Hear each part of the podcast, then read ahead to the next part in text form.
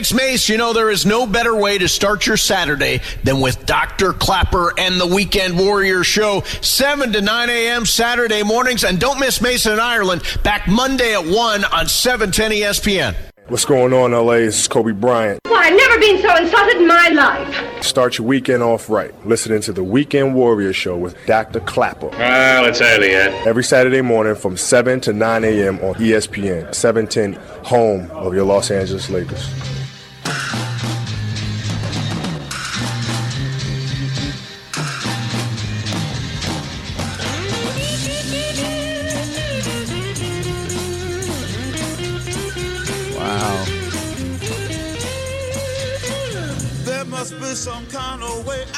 Wow, Jimi Hendrix, killing me.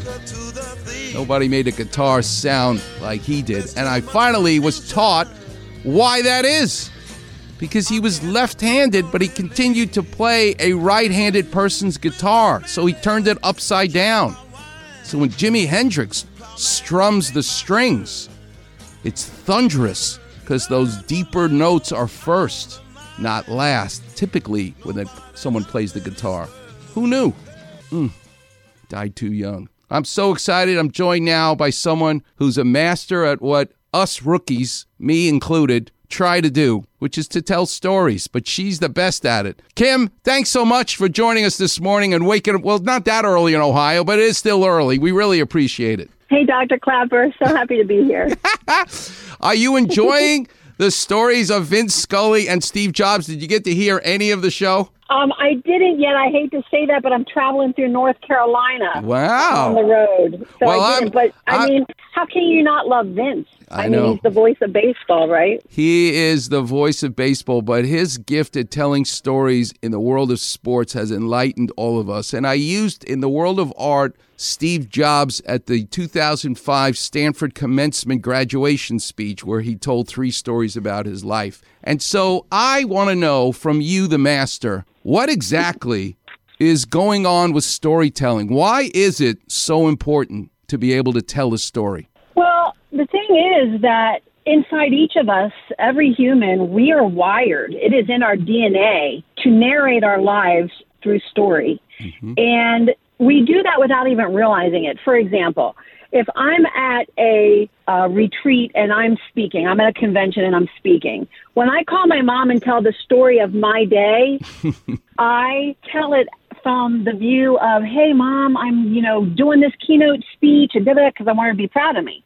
If I call my little sister, I'm like, oh, I'm staying at this great resort. There's a spa, da da da, because I want her to be jealous of me. So we narrate our life every day without realizing it, using story, and we switch that story up to get the emotion out of the person that we want. It is how we are wired. When I give fact or data, I think three parts of the brain light up, but the minute I take that and move it into a story form of communication, seven parts of the brain light up, and the person listening, the person receiving, remembers more, feels more, is more connected, feels more involved. They have more skin in the game.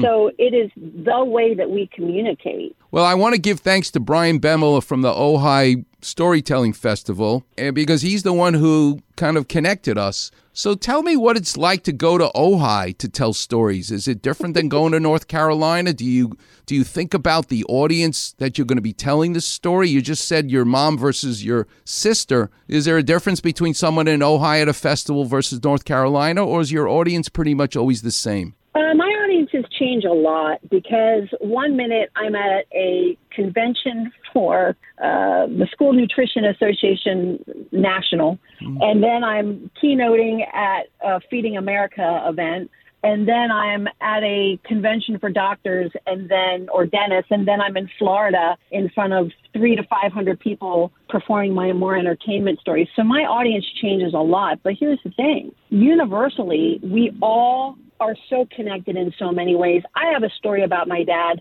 I could do that on any stage and just push it a little bit one way or the other to suit what I'm supposed to be giving that particular audience. because everyone has had a father, whether they are there, not there, absent, involved, horrible, good, you know, affectionate, not affectionate, whatever. And so everyone's going to relate through their, you know, human psyche differently, but I've got a universal ground.